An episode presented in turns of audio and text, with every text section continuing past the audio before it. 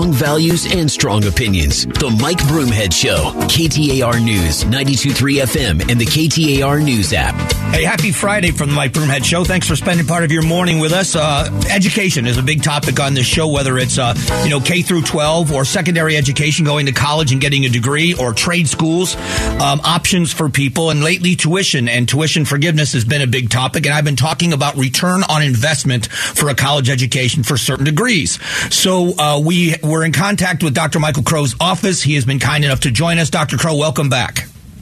How you doing, Mike? I uh, hope your mom's doing okay down in Florida. Yeah, I'll tell you, I've been posting some pictures. So that's my hometown. Fort Myers is my hometown, and my brother's yeah. in charge of search and rescue. And uh, the more pictures I see, the more I cannot believe what I'm seeing.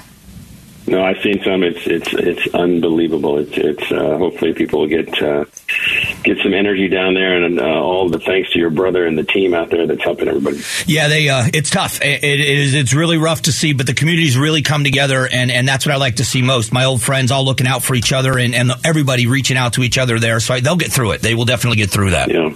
Yeah. Let's talk about this tuition thing. I know that uh, somebody uh, had heard me talking about return on investment and the rise in tuition costs in Arizona. Where does Arizona State fit nationally as far as tuition costs to in-state students go?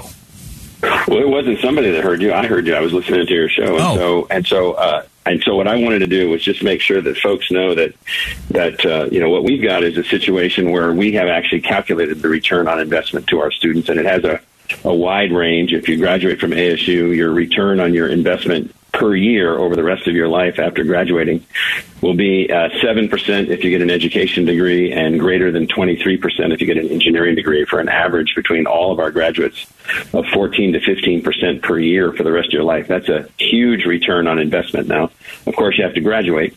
Uh, but it's a huge return, and we've also tried to keep our, our costs down to the students in-state students pay uh, what we call net tuition after grants, uh, no loans, after grants of still under four thousand dollars a year. So we've been able to keep that uh, pretty low. So then, let's talk about tuition or, uh, or, student loan forgiveness from the White House. The the conversation, at least the message I'm hearing from the White House, is that young people are overwhelmed with student loan debt because they are getting jobs where they can't afford to pay the debt off. Uh, that doesn't sound like the message ASU is saying. Is you're saying you're going to get a good return on your investment. It's a good investment in your education if you go to ASU. Yeah, the student loan thing is is a mess. The the policy that's just been put out is is probably not well thought out because it creates chaos about who's responsible for money that you borrow. And right now we have a poorly designed, this is over the last few decades, student loan policy. You can be given a loan to buy a car, to rent your apartment, to do anything as opposed to you living at home and going to school and so forth. Student loans are also applicable for trade schools. Everything after high school can be student loan supported. And so what we've got is a huge problem with people not finishing carrying these debts and then having difficulty getting jobs capable of helping them to pay these debts back. Uh, that's that's not in general the case at our students at ASU. The average loan uh, for a student with debt. I mean, the average debt for a student with debt at ASU is twenty three thousand. The average across all of our student body is eleven thousand, uh, and uh, and so that's uh, that's within the realm of financial management positives. What we've got here with this is a student loan problem where people are borrowing massive amounts of money and not finishing, and this is what's been disappointing about national policy. It's not focused on helping to get these kids and these workers uh, through the trade school, through the community college, through the university It's for all those things to finish. Um, you have obviously been um, credited with such innovation. You've been named the most innovative college again. It's happened. University, it's happened again. Um, do you believe there needs to be more innovation in education at the college level with the advent of you know more people looking at trade schools or going getting certifications and going into the workforce? Do you think education needs to change? We need we need change everywhere. What we need is a kid coming out of high school. We need everybody to get through high school. Uh, we need uh, people to go to trade school, technical school, culinary school, community college, the military, universities, and and we need to help people to as they're learning in their life through innovations to take all that they learn and produce a, a lifelong learning sort of package so that later if they want to go back and learn some more they can get credit for what they've learned i mean the system is seriously flawed. There's insufficient innovation. We're not using technology. We're overly elitist all those things. We've got to change everything, which is what ASU is really focusing on. So you have made dramatic changes to the university. I've, uh, I don't know if you like this analogy or not, or, or this uh, example that I've been giving in the past. When I first moved here in 1995, it seemed like the Girls Gone Wild bus was on that campus all the time. and now it's really transformed where there are companies that actually come here because they want to draw from your engineering school. What was the pathway to that transition for the reputation of ASU for you? Yeah, you know, I think you're right, Mike. You know, the, the, the pathway was to change the culture of the institution to be of greater service to the people. So we built a fantastic university where you can go and get a great degree. We run the largest engineering school in the country, the largest business school in the country. We've got fantastic philosophy majors. We've got fantastic people learning about you know how the all the philosophies that led to the creation of the great uh, exceptional United States that we're all blessed to live in. And then in addition to that, we've now built through then the change of our culture, what we call the ASU Learning Enterprise. And this is a part of the institution now focused on helping every family every mom, every dad, homeschooling, uh, whatever you need, uh, uh, courses for you to move forward in your in your welding technology, uh, engineering aspects of that, whatever it is. So we've really changed the culture of the institution and really just driven up everything that we do to higher levels of excellence. Well, I appreciate the time and talking about education. And before I let you go, I just have two questions about, if you don't mind, about yeah. the football program. Can you update us on the investigation into the program that started? How is that going, and, and where where is it at? Well, so the NCAA is continuing the investigation. They're running the investigation, and they've asked us not to comment on the on the investigation. But what I can say is that uh, we're hoping to bring things to uh, resolution as soon as possible. So that's where we are on that. All right, and then the last question is: uh, You going to bring Deion Sanders in as the head coach? I get a lot of messages about Deion, and and, and Deion seems to be like uh, just in his early age of, of, of learning how to be a coach. Uh, we're going to find the, the most fantastic football coach that we can. I, I can tell you one thing that that ASU football is very important to me. Mm-hmm. Uh, we've tried some experiments. Uh, they've they've uh, worked a little bit. Uh, they haven't worked in other ways. Uh, we're going to now uh, move forward. We're going to expand our investments. We're going to take full advantage of all the opportunities that that the state of flux is providing in the way that college football is being run, and we're gonna we're gonna regroup and move forward to victory. I mean, that's that's the only method that we've got here. I uh, I'm a huge college football fan, and, and uh, I, I, would love to see ASU be in that, that, top tier school. It would be great for Arizona to have that happen here, and the rivalry with uh, with uh, University of Arizona would be amazing if that could continue. Where those were meaningful games as far as you know playoffs and going into the Pac-12 championship. So I hope that happens for them. Well, you know, you know, we just uh, football uh, just went to a 12-team uh, championship playoff, which is going to be fantastically powerful for college football. The regrouping of the Pac-12 conference, the re-engineering of our media contract. Uh, I'm very excited about what lies ahead, and, and, and what I'm saying is that uh, you know we're all in on football and uh, are committed to making it work. Well, Dr. Crow, I always appreciate your willingness to come on and talk about this, and I'm glad you were able to clear some things up about ASU, and it gave me some new perspective, and I look forward to talking to you again. Right, thanks, Mike, and good luck to your family down there in Florida. Thank you so much. That is Dr. Michael Crow from ASU. Uh, great statistics. We're going to go over some of these a little bit later in the show, but as Dr. Crow is saying, the investment at ASU, the uh, cost after grants, and we'll talk a little bit more about this because education is is very, I think, important at every level. If you're going to get a college degree, you want to make sure you're getting a good return on investment. In a moment, how much will Arizona's income tax cut save you? And and we also have to talk about the latest on the ESA expansion. We'll do that next.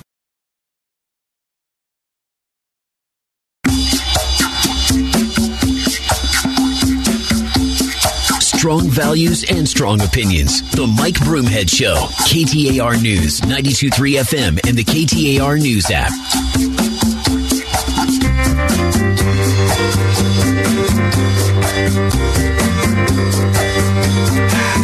Doesn't love the Doobie Brothers, right? Thanks for being here, everyone. Appreciate it. Um, Steely Dan, I know. I, I, as soon as you said it, I know. As soon as you said it, as soon as I said Doobie Brothers, it's I not thought the it's, Doobie not, Brothers. it's Steely Dan. And the funny thing about it is, as soon as I said it, I looked out of the corner of my eye. I thought Jeff's going to crush me on this one. Jeff's going to kill me on this one. Um, thanks for being here, everyone. Uh, Katie Hobbs released a statement. I'm going to read it. It's very brief. It has to do with uh, the referendum trying to get rid of the ESA or the what I would what is the known as the voucher program. They're not vouchers, but that's what it's known as. And so uh, the organization Save Our Schools Arizona PAC submitted about 141,000 signatures or 10,200 petition pages that had to be gone through to verify eligibility to get on the ballot. Well, they failed to get on the ballot. Uh, they believe that, uh, and the uh, Secretary of State's office said as much. While review of the petitions and sheets and signatures thereon is ongoing, the Secretary of State's office has completed the statutory prescribed review on enough sheets and signatures to determine that the number of petition signatures eligible for verification will fail to meet the constitutional minimum, which means it will not be on the ballot. Let me explain why this is so important, why I believe it's so important. Um, there has been a rift between educators and uh, not teachers necessarily, educators, and I mean this respectfully, that there are a lot of people in the politics of education that want to have, that believe that the public school system needs to control these dollars. I will say to you that I think the parents need to be in control of the dollars because then the school system is held more accountable. I think this is going to breed long term, uh, it is going to breed uh, competition. Competition breeds excellence. And I want excellent schools. The idea that I don't want excellent public schools when I've got um, four grandchildren between you know under the age of 12 um, is absurd that i wouldn't want a thriving public education system. The problem is that public education is not meeting the mark there are great teachers out there for a multitude of reasons. We have student, uh, we have teacher shortages, and it's something that needs more needs to be addressed more so now than ever before.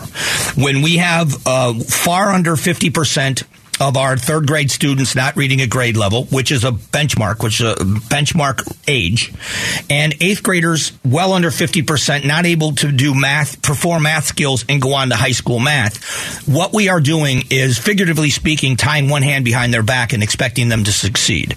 It is a major major issue. And so without going after and saying teachers are horrible, that's not at all what I'm saying. The system isn't working. There are teachers that don't want to be involved in the politics. There are other teachers that support the politics. But in the end, the job's not getting done. When parents start asking questions about curriculum, they were being pushed back upon, eh, not everywhere, to be fair, but in enough places where people were saying, I'm not going to be spoken to like that. Number one, I'm the taxpayer. But most importantly, number two, these are my children and the repercussions of a bad education will live with my family longer than it does the teachers in the classroom. And so there are many teachers that are frustrated by the system and how it's run. This is going to force them to reassess. Now, there is a, a, criticism, that is a fair criticism, that a lot of these kids that are taking advantage of the ESA program are kids that are already in private schools. Well, uh, my push, and that's, that's fair. That is a fair thing for them to say. Except I also would say to you, those taxpayers have paid that money. Why shouldn't they be able to use that for their children? That to me is the biggest issue. Is this idea that somehow it's government money. It, the government money comes from the taxpayer. And um, my family, I'm so passionate about this because my family is a prime example of this. I've told this story 10 times. My youngest brother, who is absolutely, is now and always been my hero. Even when he was a little kid, he was my hero. He went to a private school like a Brophy. It's called Bishop Verot High School, spelled like Ross Perot. Bishop Verot High School in Fort Myers, Florida. It is a Catholic, known as a college prep high school like Brophy is. My mother was a single mom. There was no way in the world anybody in our family could have afforded anything at that school. And he was there on an academic scholarship. He is the only person in our family to graduate from college, Gra- graduated with honors, and he is a captain in the sheriff's office. He is highly respected in the job he is in. He's a great father. He is a great husband. He's a great brother. But he also went and got was in a place and immersed in a place where education meant something. He was an athlete. He played football. He played baseball. But academics led the way at that school. And had he not had that opportunity and not been surrounded by people that were going to go to college, that were going to get an education, that were going to go on to higher education. He may not have. I don't know that, but I know no one else in my family did. And to have somebody from, you know, plucked out of the projects, literally plucked out of those bad neighborhoods, a poor kid, given that opportunity, why would we not champion for kids like that? There will be some kids that are fine in the public school and there are others that deserve an opportunity to go somewhere else. Or if a parent says what you're teaching and how you're teaching doesn't line itself up with what I want for my child or what's best for my child, why shouldn't that parent have the opportunity to take that money to take the tax dollars attached to their child and educate their child in any way they see fit. Education is changing. We have micro schools and homeschooling and charter schools and private schools and public schools. There are so many options out there and what fits your child may not fit someone else's.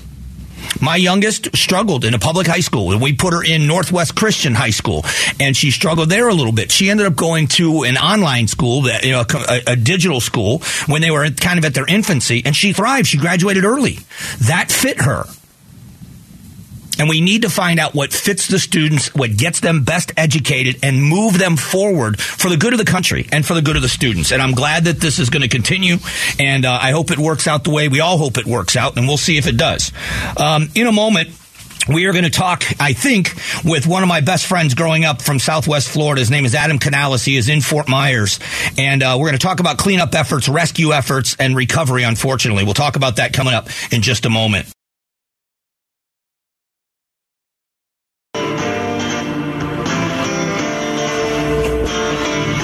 Strong values and strong opinions. The Mike Broomhead Show. KTAR News, 92.3 FM, and the KTAR News app. Hey, thanks so much for being here. Uh, as you know, I was raised in Southwest Florida. I've Been out here since 1995, but return home often. A lot of my family and closest friends are still in the Fort Myers area, devastated by Hurricane Ian. Um, been talking to my friends and family throughout the as much contact as we can have with them. Joining them right now is. Uh, my best friend growing up from high school. His name is Adam Canales. Adam, thanks for uh, coming on the show. Yes, sir. How you doing, Michael? Man, I'm doing all right. I'm, I've been so worried about you guys, and I know you and I have been talking on and off. I wanted to have you come on and kind of talk about the community in Fort Myers because I know you've hit the ground running since the storm passed, and you've been trying to help people. You're actually out hooking up a generator right now, right? Yes, right now hooking up a generator for our, our good friend Ricky Marker. Uh, All right, we're getting intermittent. I knew this was going to happen. I knew we were going to end up losing him. So hopefully we don't, we don't lose him. Let's see if we can keep him on the line. Is he there? Is he gone? All right, he may have dropped off. We're going to see if we can get him back. Um, again, the spotty coverage, what we're having there in Southwest Florida, spotty coverage. Um, I posted some pictures online the, uh, of this just to give you a little of uh, perspective on the damage. Um, I posted just on Facebook. If you follow me on Facebook, and I think I'm going to put it up on Instagram as well. And it's a picture of the Fort Myers Beach Pier before and after the storm passed. So uh, I, I guess he's back. You there, Adam? Yes. All right, so let's talk about the damage. You've been able to get around town. You've been able to drive around town. The pictures we see are unreal on Fort Myers Beach and Sanibel Island. How are things inland in the villas where, where we grew up in, in the parts of town around Fort Myers? How is it getting around? It is very difficult. Good thing I have a four wheel drive truck. I've had to run over many trees to get where I need to go to do what I needed to do. Um, how are people? Are, do people have food and water? Are stores open? Are you able to get the things you need? Or people that didn't have supplies are they just stranded right now? Uh, right now, for example, Publix opened up this morning. People are going there. I went there. Uh, you can get what you need, but gas, forget about it. As soon as the gas station opens up, there's a hundred cars lining up. So if you got time to wait around and sit, you'll get gas.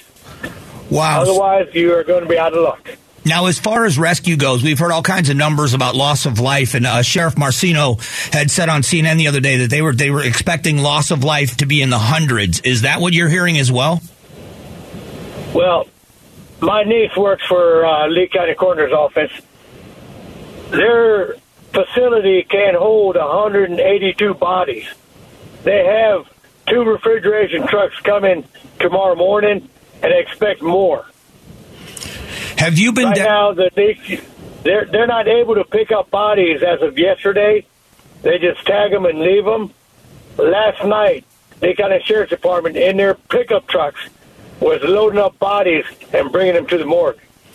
How sad. And now, is this, um, how far inland is this happening? I imagine there's devastation and loss of life. Sanibel, Captiva Islands, Matlacha, uh, St. James City, Bokeelia, Fort Myers Beach. But how far inland is this, is this tragedy happening with loss of life? I'm gonna say from the beach to the villas. What would you say? About 25 miles. Right. It's come in that far. People were just not prepared for what what hit us. You know, they're being nonchalant. You know, we're not worried about it's not going to hit. Well, it hit. They weren't ready. Those are the people right now. They're scrambling to get groceries, to get gas, to feed their babies. It, it's it's crazy what's going on down here. Well, I know we have some people in common that have lost everything, and it's going to take a long time to rebuild. How has the community effort been um, in helping each other out? When you know you your house, you've got a generator and stuff. Are, how are people helping each other? It didn't take long. As soon as the wind died down, people were out clearing the streets of debris so first responders could get on the road if they had to. I was driving around this morning about four thirty, five o'clock. Every street in the village is cleared. Crystal Drive, there was a palm tree going across that road yesterday. There's two trucks, four guys, chainsaws, getting that tree out of the way so the fire department, which is right down the street, could come and go without a problem. Yeah, that sounds like that sounds like the people where we grew up. Um, the devastation is obviously so bad. There is. Do you know of ways? Because I've had people ask me, are there ways to immediately help, donate money? Do you know of anything? Is there anything out there that you know of where that people can help immediately this far away if we want to do something? Do you know of anything? I don't know of anything, but I tell you what, neighbors are helping neighbors. There's a lot of that going on, and one lighter side of this tragedy. Last night I was sitting up front, just relaxing. Me and my girl. Families are walking up and down the road. Husband and wife with the kids walking the dog, finally getting out, doing something. I mean, I'm sure they're bored sitting at home, but the families were getting out and about, talking to neighbors. Instead of sitting on the phones or computers, TVs, they were out and about conversing with everybody. Well, man, it's great to hear your voice, and uh, I, I, appreciate you coming on and giving a little bit of perspective. And uh, hug your family for me, and uh, hug mine too if you happen to see them. And, and I, I, appreciate you coming on, Adam. All right, hey, I will take care of Mom and Brian. I got your back. Thanks, man. I appreciate it. All right, thank you. Talk- that's Adam Canales, um, a lifelong friend. I mean, I'm almost sitting here in tears listening to his voice. Uh, this is somebody I hung out with every single day of my life from ninth grade until I moved here when I was 27 years old. And that's the kind of guy he is. He's like that with everyone. Out in the street, help anybody, do anything for anyone. And he echoes kind of the sentiment of so many people. And you got to remember, I was the high school class of 1985. He was the class of 1984. And the, those people, that group, are still still so tight and so close. And we had a friend that was missing yesterday. And the word went out. Now I can't do anything in Phoenix, Arizona, but the word went out that our friend was missing, and uh, everybody scrambled until they found him. And thankfully, he was found safe. But that's just still the sense of community that goes on in Southwest Florida. Um, there's got to be a way through the Red Cross. I'm going to find out ways to donate. There's, you know, you can donate online if you want to help the people of Southwest Florida. But I just wanted you to hear a little bit of the spirit. Um, I just posted a picture of Fort Myers Beach Pier before and after this horrible tragedy and just that picture of before and after gives you a little bit of a sense of the devastation Southwest Florida is feeling right now. Um, but they're filled with hope. And Adam Canales is one of those guys that's just uh, will do anything for anyone. And they're out there doing it now, connecting generators. And I'm just proud of my friends and proud of the place I grew up. So uh, keep them in your thoughts and prayers. Uh, Southwest Florida's got a long way to go. Uh, coming up in a moment. We'll talk about border, border towns um, and what's happening, the dangers, the real life dangers of the southern border of the United States.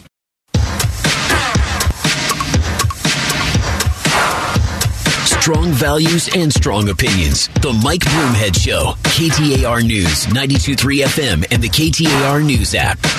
And you find out who your friends are, I'll tell you that. As soon as you make a mistake, everybody points it out. Left my mic on when I was talking to you guys, and I have all these people sending me messages. We were waiting for you to say something good. which is entirely possible. So I'm so glad I didn't. But I apologize for that mistake. It was mine. Um, uh, we're talking in studio just a few moments ago about um, Southwest Florida and growing up there. And um, I hope I'm not belaboring this for people. I, I, know this is so far away in Phoenix, Arizona, but Southwest Florida is uh, so uh, ingrained in me. I grew up there, and I have so many friends and family members that are still there. And what I'm seeing of places that I have been so many times is it is stunning. It is shocking. And I'm showing people pictures, before and after pictures. I just posted on Facebook of the Fort Myers Beach Pier, how much time I've spent fishing off that pier. I actually worked, uh, there's some boats that are laying out in the road that are just off the island. It's Estero Island where Fort Myers Beach is. Um, I actually worked on a fishing boat at the Getaway Marina, uh, uh, Gulf Star Marina, um, worked on some of their boats and worked as a, a hand, a deckhand on a boat, fishing boat for a while when I was a little kid. And uh, used to go fishing out of those marinas, and, and it's where all the shrimp boats are docked underneath the big bridge that goes over Mantanzas Pass into Estero Island. And uh, the devastation anybody would see it would be awestruck but for me to be looking at things that bring back such memories to me and to realize that so many people that i am so close with still um, people I love are just in for a long road. So please uh, keep Southwest Florida in your prayers. Um, Border towns running out of space to bury bodies of deceased migrants is the headline. Maverick County Sheriff told the Daily Caller field reporter Jorge Ventura that they uh, uh, they have identified three of five deceased migrants recovering uh, recovered from the Rio Grande River. Uh, he said the sad part is nobody makes it, including children, females that are pregnant, and I'm hoping that we don't have to get another trailer like this with a freezer because it's sad. Um, it is it, it's an amazingly sad time at the southern border, and I, we should be telling people not to come we should be making sure people aren't coming. Uh, they are they are being told lies about coming here, and when they do come here, it's too late. There, so women are raped, forced into the sex trade. It is a dangerous crossing. It is horrifying what's happening at our southern border, and I, I, we just should be telling these stories so that people are that are considering doing this and coming to this country this way should find out that this is a lot more dangerous than they ever imagined it would be, and. Um, it's it, that's why we keep talking about this so much. This is about human life. It is about humanity. Um, it, it, it's it's sad. It is horrifying to see this. Uh, there is a story on, on AZ Central. Um, uh, Mark Ramirez wrote it. It said they paid taxes now, undocumented Latinos are aging without savings or government care. So uh, it t- tells a story about a guy crossed into the United States from Mexico, hoping to earn enough money to buy a new taxi to replace the old cab he drove in Mexico City. The part-time musician found construction work in Houston, played guitar on the weekends. So it talks about the people that come into the country that have paid taxes for, for whatever job they're doing, but they're not reaping the benefits of America. And so here's the two sides of the argument. One says that that's horrible, taxation without representation. And other people say, well, you shouldn't come here illegally. And I will tell you, that this is a, an indicator, another indicator of the very, very broken system we have for in, in, immigration. We talked yesterday at length about the Dreamers and the president may be acting on the Dreamers so that they're protected if the Fifth Circuit Court of Appeals um, ends the Dream Act. And I said that's a that is a perfect indicator of a broken immigration system, and this is one as well. Um, should we should we feel bad for people in the country illegally that have worked here and then now they have nothing? They don't have savings and they're not getting the benefit of Social Security or all of these other things. I would say to you, this is a reason why we have to do this the right way. You're not fixing the problem by saying, okay, we're going to take a group of people that have been here and uh, have come here that have worked here even though they're in the country illegally and we're going to carve out some piece of legislation for them um, uh, it, it we're going to carve out a piece of legislation that protects them, and they're going to get some money, and they're going to live with some benefit, and we're just going to keep a broken system continuing with these little piecemeal pieces of legislation. What we need to do is we need to have people know what the American laws are that will be enforced, that we want to welcome you with open arms when you come and do it the right way. I think that has to be a huge part of the messaging that we are still going to welcome people. We are the shining city on the hill. We are all of those things that we want to welcome people the right way into this country to live the American dream. You have an opportunity to raise your family and change the lives of your family members. We want all of that. But you can't come here illegally. You are part of the problem problem when you do. You are going to suffer when you do. There is a likelihood of cr- crimes being committed against you. You are rendered as a second class citizen, not intentionally, but by the way our laws work. You are, you're not protected in certain ways, and we should be broadcasting that to the entire world. Line up come the right way, we will welcome you with open arms. But we cannot and will not tolerate people that come the wrong way. We're, a system is not set up for it, and we shouldn't be carving out legislation and doing these crazy things to make room and and and make. Uh, um, what would you say? Uh, I guess make a caveat or cut a carve out for people that have done the wrong thing.